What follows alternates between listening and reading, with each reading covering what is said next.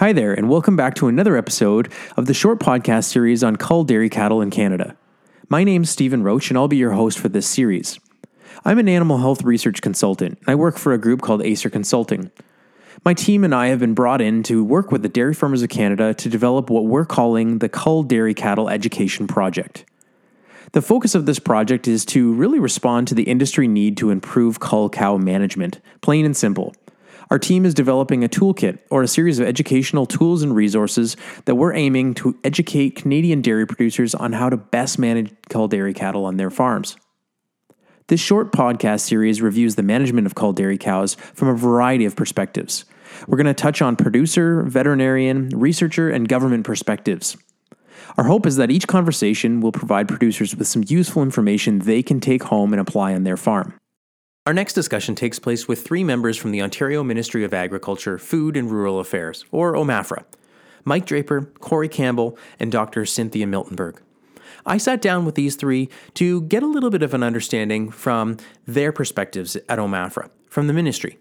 What are the top three biggest issues they see in cull cows coming through sales barns? What are the ramifications of transporting an animal that's unfit? And is the industry making progress around shipping compromised animals? So, let's jump in.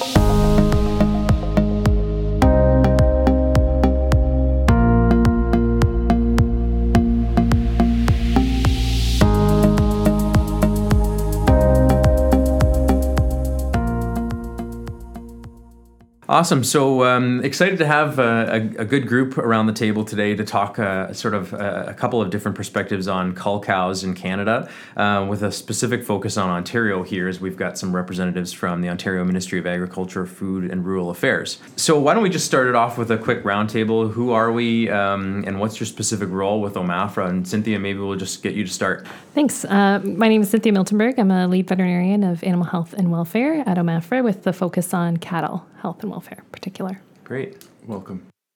Mike Draper. I'm the livestock community sales coordinator with OMAFRA, and we I coordinate uh, inspection and regulatory standards at the auctions here in Ontario. I'm Corey Campbell, uh, animal health and welfare officer with OMAFRA. Uh, my main role with OMAFRA is conducting animal health inspections at the livestock auctions throughout the province. Steve Roach, one of the facilitators today from Acer Consulting, working uh, on the Cull Cow Education Project. And I'm Dan Schock. I'm a vet, and I work with Steve at Acer. Awesome. So, um, you know, today and, and this project that we're working on with the Dairy Farmers of Canada is all about um, trying to address the health and welfare of, of cull cows and, and help producers, veterinarians, and everyone in the industry sort of um, make better or make informed decisions about shipping animals and, and uh, ensuring that they get from A to B to potentially C and D, um, you know, as healthy uh, as possible. Um, and so, from your perspective, we're kind of interested in, in hearing, you know, why are cull cows such an important issue for the Canadian dairy industry today? We're certainly all interested, farmers and uh, producers, um, the government, and everybody else in the welfare of cows, of course, and uh, transport. Um, there's a number of transport risks when you uh, transport cull cows um, that are a little more fragile than other animals. And society expects this. We society uh, wants good welfare throughout the uh, the livestock marketing system, from uh, farming to uh, auctions and transport, right to the slaughter plant. So there's that expectation, of course. Um, and the dairy dairy industry, I think, expects this. We we we all expect um, consumers expect that we're we're drinking milk from healthy animals, and that those healthy animals go on to a through the slaughter chain. Um, cull cows themselves have some risks. Um, some of these cows are lame, of course. Others have metabolic or health disorders, and uh, some of them haven't been out of tie stalls for some time. So we have to take those things into consideration. And I don't think farmers realize uh, the whole livestock marketing system. What happens to my cow when it leaves the farm? That's uh, really not widely understood by a lot of dairy producers. And I think once they understand that, they might make different decisions. That bit's interesting to me uh, in particular is so, you know, from the three of you have some unique perspectives uh, on this. What does the marketing system look like? You know, so the cow leaves the farm. What, what are the potential options? I know there's a lot, but, but what are some of the main routes that they go through? Well, a cow, once she leaves, leaves the farm for auction, uh, I believe a lot of producers feel that she'll be slaughtered that day, right? and which isn't the case majority of the time. Um, once a cow arrives at auction, she will be inspected by uh, an inspector or veterinarian to make sure she's fit to be sold to enter the food chain. After that, once she's sold, she may go on a truck that day to go to a local slaughter plant within an hour or two, or she could be put on a truck to go to as far as Green Bay, which is 12 to 14 hours, which is from a cow that's been tied up for quite some time. That's that can be quite hard on them, right? Um, also, they could stay at the sales barn for four or five or six days after they've been sold until they can get on a truck. So if there's a, a cow in heavy lactation, that can be hard on her as well. So a lot of people, I believe, think that their their animals will be slaughtered that day or the next day, which isn't always possible. It's a spider web. Not all cows that are sold at one sale go for slaughter. They are purchased by livestock dealers to be sold at another auction later on. So um, there's no direct marketing route. There could be all sorts of possibilities, and producers need to think about that when they're loading that cow. Can she withstand that that up to nine days in transit? Quite honestly, before she's slaughtered, it's uh, there's no direct route where she just gets on the truck and is slaughtered within a few hours. She, when she goes through that auction ring, she may go a variety of places, and it may take some time. What do you think, Cynthia? Yeah, I think that's that's true. You know, there's there's a bunch of different routes that that could happen here, and on the high end of these journeys, they might be seven or ten days from the time the cow leaves the farm until she does reach her final destination of a of an abattoir. So it's it's it's quite variable, um, and and we all need to be thinking about that as a possibility right from the beginning. Maybe um, I, I, something that that maybe some producers might benefit from knowing, um, and looking specifically at the vets in the room here, uh, what specific conditions are we concerned about? You know, when maybe let's start with when they arrive at a sales auction, for for example. What are some of the common conditions we're seeing, and, and what are we most concerned about? Well, we're really concerned about any condition that's going to make the cow unfit for food to, to enter the um, system, but also um, that's going to reduce her ability to handle the rest of the journey that's ahead of her. So, some portions of that would include an assessment around her mobility. So, whether she has um, lameness and she's able to or she's not able to bear weight or something like that, or is showing signs of pain as she's um, moving. That's a big concern. Also concerned about body condition of the cow. So if she's too thin, that can affect her ability to withstand the rest of the of the journey and might be associated with some other health conditions. And then just what I kind of put in a category of general health health concerns, and that that that covers a lot of different things, but everything from um, mastitis to something that can become more systemically ill, uh, conditions around such as like having a displaced abomasum or a twisted stomach. You might think of it that way. Um, and it's kind of the things that come with that, like being dehydrated. You know, there's there's a lot of pressure still on that animal to um, in the coming days for transport. So if, if, they have those conditions, their ability to withstand the rest of that journey is is definitely diminished, and that's that's a big concern for for us. And the inspectors will be assessing for those conditions when the cow arrives.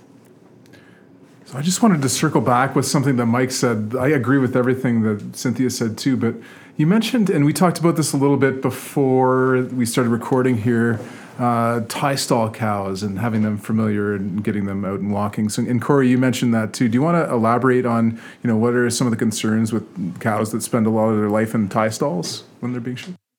Yeah, absolutely. Uh, so these auction barns or even assembly yards, whatever we're talking about, the floors aren't always as good a condition as they would be on your farm. There, a lot of them were grooved or maybe 10, 15 years ago, but after continuous cleaning, they become quite slippery.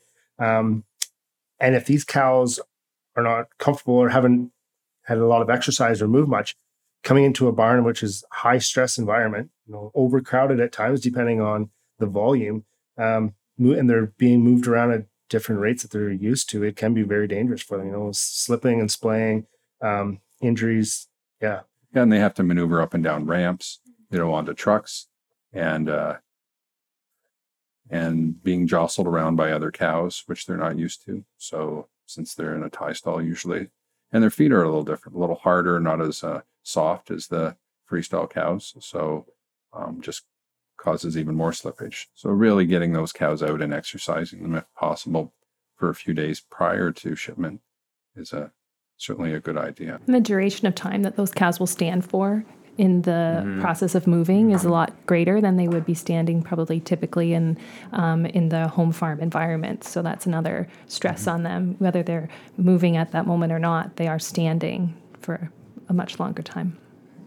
when cows get to sale, get to auction, uh, or even an abattoir, who's on the other side? I think that's often a question. You know, chatting with with producers. Um, you know, one one is where do they go? That the other is who, who's handling them, who's assessing them. In Ontario, that might be a little bit more unique. Can you guys speak to that a little bit? Sure. So here in Ontario, it's well, I can't speak for the other provinces, but so we have professional animal health and welfare officers who are are trained uh, trained by the ministry, and we have veterinarians at our sales facilities um, who are large animal veterinarians that are under contract with the ministry. So they see cattle every day of their life, and uh, those are the, the professionals that assess these animals. Uh, we also have sales barn staff that identify animals that are abnormal and put them in segregation pens for further inspection by our own staff or by veterinarians. Uh, at our abattoirs, we have uh, meat inspectors, so meat hygiene officers, um, who are also trained and inspect these animals, as well as uh, contract veterinarians, so veterinary inspectors that again work in our large animal veterinarians that will come in and look at animals that are abnormal or diseased. So it's it's really a, a bunch of professionals that are trained in bovine health that are be looking at these. We we've often heard saying, "Oh, the inspector doesn't know what he's talking about," but no, we see this every day, and I think the farmers may not understand that the stress of transport will make that cow look much worse when we see them than, for example, when they're at home. So for lameness, for example, the cow that has a mild lameness at home on a manure pack, she's loaded on a bumpy trailer and uh, then unloaded at a livestock auction, reloaded onto a, another truck, and then finally at an abattoir, she'll look much more like just the pain involved in the. But it's all professionals that uh, been doing this for a number of years and have a lot of training to identify uh, disease and abnormalities in cattle and other livestock. Anything to add, Dan? Do you have some experience, uh, kind of on that side of things? Well, uh, not, not necessarily. I just had another question for you guys, and I'll throw it out to the group here. So this kind of follows with the handling. I know that some of the sale barns I've worked on have the ability to milk cows a little bit. Um, I'm wondering if you could talk to what is what's a producer to do if they want to call a cow that's in mid lactation and she's producing a lot of milk. I would dry her off at home, quite honestly. If you think of this cow maybe in the marketing system for 10 days, um, then certainly it's better to dry her off at home than at an auction market, you know, where, where she's in an unfamiliar surroundings, where it's got a floor that probably has all sorts of bacteria that she's not used to living, and she's likely to get a mastitis. So ideally, she can be dried off at home and then shipped in many cases. And that's, it's really what, what we would prefer is dry off at home. Uh, that's a, a much better choice for the animal. In some cases, it's not, not, they don't think it's feasible. And that's where you may consider taking an animal directly from the home farm to a local slaughter plant to have slaughtered that day or the next morning. That would be a more reasonable approach if, uh, for some of those cows that are in heavy lactation versus uh, shipping her to a livestock auction. I think the expectation that she might be milked after she leaves the farm it shouldn't be there. For the most part, that's that's not going to happen, and so um, that decision should be happening at the farm level in order for her to have good welfare. And we know that that's that's really uncomfortable for cattle to to to not be um, milked when they are producing quite a bit like that, and so it, it's really important that that happens before she goes. the the milking stations at the auction markets are really for not designed for that purpose on hmm. slaughter cattle, but for for dairy sales, and and even that there's you know risks of mastitis and such, and you're hmm. opening that teat back up to exposed to other bacteria, so it's just not a good option. It's dry her off. And I th- and just to add to that, if a producer does have a, an animal that they do feel is slightly compromised or in lactation that they know should not sit around at the sale for multiple days, the option to send direct through the sales barn, it's a possibility, but I would suggest they call the sales barn ahead to let them know they have animals that they would like to go direct the next day and let the staff know when the animal arrives that this we would like this animal to go direct, which is is very possible at most sales throughout the province. Now, in other provinces, that's a system of sending animals directly to slaughter from auction markets really isn't set up the way it is on Ontario. So producers need to to have that kind of a action plan in place prior to marketing account. So find out their local abattoir. Does she accept? Does that plant accept cow cows? What day does it accept cow cows? Can it go? Um, sometimes it may be for only as a custom slaughter where you get the hamburger back, which many times is easy to market. But um, they need to have that plan in place before the event happens. Talk to the local abattoirs, talk to the auction market, um, understand from your local area where cows are marketed. So, for example, we in Ontario get cows from Eastern Canada every day at our auctions. We have we have loads coming from Prince Edward Island. We have loads from Nova Scotia, and we have cows from Quebec all the time. We also have cows going as far away as Alberta on occasion for slaughter. So producers really need to understand what their local, whatever province they're in, what their local marketing system is, and understand uh, where their cows are going. And some of the, I guess, to to I guess chime in with an example and that's not Ontario too. Some of the more recent research is showing cows from BC. I mean, ninety percent of them are not being slaughtered in BC, right? So they're being shipped, and many are going to the states. Many more are going to Alberta and other provinces. So there's a lot of movement of animals. And that's a long haul over the mountains. If you've ever done that drive, you know, they have to balance on all four of those legs, and there's there's not a great suspension system in those trucks. So that takes a lot of uh, good balance and a healthy cow to be able to balance like that, not fall on others. And one falls down, then multiple fall down, and then be a real disaster. So they have to be strong enough to do that. And I guess in, when you come down to strength and energy, I think a lot of people need to realize, you know, the diet that or the ration that the cow is familiar with on farm, once it leaves the farm, it's not going to receive that ever again. You know, the auctions are required to provide feed and water, but it doesn't. Nothing in the regulation talks about the quality yeah. the feed, right? So then, yeah. you know, if a cow has to sit at the sales barn for three or four days on just hay and then get it on a truck in the middle of February for another 12 or 15 hours, you know, that can be very hard on her as well. That's a good point, actually, and I think uh, you you all have hit on a few things where I think there's some assumptions or at least some some maybe knowledge gaps among farmers when you hear them go, "Wow, she can actually be in transit for that long or in the system for that long before getting shipped," or like Dan's question about you know should she be dried off ahead of time? That assumption that you know if she is in peak lactation, she can be milked at some point. Are there other sort of areas you think are you know maybe I don't want to say myths, but like common assumptions that that may maybe aren't right about the marketing system and and the, the rigors of the road, so to speak? I, I think sometimes the people assume the inspectors will notice it or make the decision, or you know, we're there as a screening tool, but we're not going to catch everything that needs to go back to the farmer. That's the assumption. It'll be fine, or the meat inspector will notice it, or the or the uh, animal health inspector or the veterinarian. Where that's many times a myth. But, you know, you're the they're the front line decision makers about that cow for food safety and animal welfare, and we don't have a history.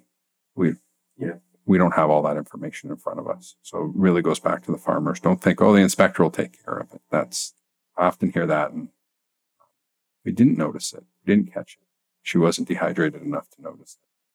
They were crowded. So don't assume somebody else in that marketing chain is going to take responsibility and for, for that problem. You know, be the problem solver yourself on the farm. You touched on a good point there, Mike, on being the first line for decision making.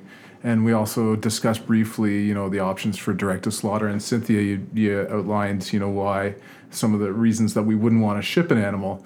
So when I'm say I'm a farmer and I'm on farm looking at a cow. What's going through my mind with uh, you know wh- how I decide who goes where, like who goes to auction versus who can go direct to slaughter versus who should I keep on the farm or euthanize? Well, it's uh, having a conversation with your veterinarian is a good idea, and there are guidelines. So um, there's guidelines here in Ontario, such as documents caring for compromised cattle. There are also uh, there's a decision tree within the, the code of practice for, for dairy that talks about that. And there are federal regulations and documents like the compromised animal policy. And soon, um, as of next February, there'll be uh, specific conditions listed out in federal regulations that you can't transport or you can only transport to local slaughter. But many times, I'm a beef producer myself, and you ask, can she withstand that journey? And do I want to? If the answer is no, can she withstand 10 days? Then I'm not going to put her on a truck to auction. And, you know, is she fit for food? If the answer is no, or would I want to eat it? If the answer is no, then I'm not going to ship her. And, and then it's, okay, she has a health condition. Is it treatable? Should I euthanize it? Is it something that can go locally? You know, can I book her in next week if she's an old arthritic cow? Can I make that decision? Because I know she can withstand that trip. Um, you really have to think about that 10 days. I don't, think that she, oh, I'm hoping she'll go for slaughter tomorrow. Um, many producers make that mistake with displacements. So the cow has a left displaced stomach, and she looks okay. She's not dehydrated. So we'll get her off the farm now. She'll get her to slaughter. But she, she rapidly deteriorates during that 10 day time frame, um, either staying at the auction or getting on a truck going to the US But I think, you know, is she fit to, for that 10 days and is she fit for food? If the answer is no to either of those questions, then don't ship her. And does she have a systemic illness? It's the same as being, she has a systemic illness, so a fever or gangrenous mastitis or anything else that makes her acutely ill, then don't put her on a truck. Right. And I think just to add to that, if, and I think it's human nature, abnormal, if you see something all the time, abnormal becomes normal. And I think if anybody ever questions whether, uh, gee, I'm not sure if I should put that cow on a trailer, consult your veterinarian. Right? Ask the hard questions. You know, don't be afraid to ask because they're there to help you, right? And and if you don't think she's fit, get a second opinion, right? Or just don't ship her. Mm-hmm. I think doing a really thorough exam um, right before the cow leaves is important. Sometimes we might make a decision a couple of days ahead that she's going to go this week on Wednesday, and Wednesday rolls around and things have maybe changed since that decision was mm-hmm. come to on Monday. And so we really need to um, meet right before that cow goes, like check in again, do all those steps of that piece, including you know, having her walk out of the stall on concrete where you can see how she's moving and um, and checking if she has a fever and and really going through those pieces systematically so you don't miss anything. Does she have mastitis? You know, checking a, really thoroughly that exam because it is easy to say it was fine on Monday and things have you know changed since then and so um, it's a bit more than just checking if she's free of drug residues. It's it's about checking her health mm-hmm. as well and her ability to stand that trip. Mm-hmm. Nowadays, more and more, it seems that you know getting a, a vet advice, at least you know with technology, maybe it's a text at least to just get a, a second opinion or anything like that, or a, a, picture and things like that. I mean, it's not obviously that's not the the full exam vet might be able to provide the sort of conclusive advice on, but you know at least having that discussion may may help things, you know when when you are unsure. For sure. Mm-hmm. For me, it's always been about trust. You know, I'm going to produ- train my producers. You know, things to look for, and so if we can have a good conversation on the phone, you know, every once in a while for some of those difficult ones, that's it's a good thing, right? Yep. So, yeah. Are there any other um, sort of big pieces of advice or, or information you feel producers should know, or vets for that matter, other uh, you know members of the industry on how we sort of tackle this issue, how we improve that sort of decision, that first decision to ship her, and then as she goes through the system, what what, what can we do as an industry collectively to try and improve, um, well, cull cow health and welfare? I think as much as possible, we want to avoid the situation of being in emergency culling. So whenever we become making a proactive culling decisions, um, that that will improve how how we our decision and where we can send cattle. And when we are forced to make a decision when a cow is already compromised, then uh, we're we're in a tough spot to begin with. So as Mike had referred to, already knowing your marketing outlets for those animals is really important to to when when an emergency situation does come up, you can um, send that cow to the right place mm-hmm. um, is one big thing for me. Yeah, and I think just being confident that you're sending an animal that to the auction or anywhere that on a truck, there's the consumer has concern and wants to know where their food is coming from more than ever now. Um, so if you have an animal that you don't feel you would want somebody taking a video or a picture of, because everybody has a cell phone any anymore. Anybody can take a video. If, if you would be embarrassed or ashamed to have a photo or a video of your animal on the in the media, think twice before you send. Well, it's uh, I'd encourage producers if they're selling to others off the farm to think so livestock dealers or others to to get some assurances where those cows are going as well. Um, uh, sometimes it's no, he bought it on the farm, so it's I'm good. I it's his problem now, but still, it's the dairy industry's problem. These cows. We want to ensure that livestock dealers, because a lot of people in the the middle there, are doing things in the appropriate way as well. So if you're selling to a livestock dealer or other other party across Canada that then will dispose of your cow, you, you should still be asking the hard questions on where those cows are going. How are they going to be handled? How long is it before they're slaughtered? Don't just um, don't just assume or out of sight, out of mind. So if you're working with others to to dispose of your cattle, then you should be asking those people those hard questions as well. That's great. Well, I think on that note, maybe it's a good time to wrap up. I really uh, appreciate your thoughts and your advice and, and, some of your comments here. We'll be sure to share this on with uh, producers within Ontario and, and across Canada. I think it's valuable information. We're keen to get it out there. Yeah, thanks, guys. Thanks for having us. Thanks for listening to the Dairy Farmers of Canada's ProAction podcast series. The focus of this project is to try and help Canadian dairy producers make informed decisions about animal care on their farms and support them in striving for continuous improvement. For more information, please visit the Dairy Farmer of Canada website, dairyfarmers.ca, and don't forget to like and subscribe for more content. This podcast was narrated, edited, and produced by me, Stephen Roach. Thank you to our guests and to you for listening. The project is hosted by the Dairy Farmers of Canada and partly funded by the Canadian Agricultural Partnership, a five year federal, provincial, territorial initiative. Thanks for listening.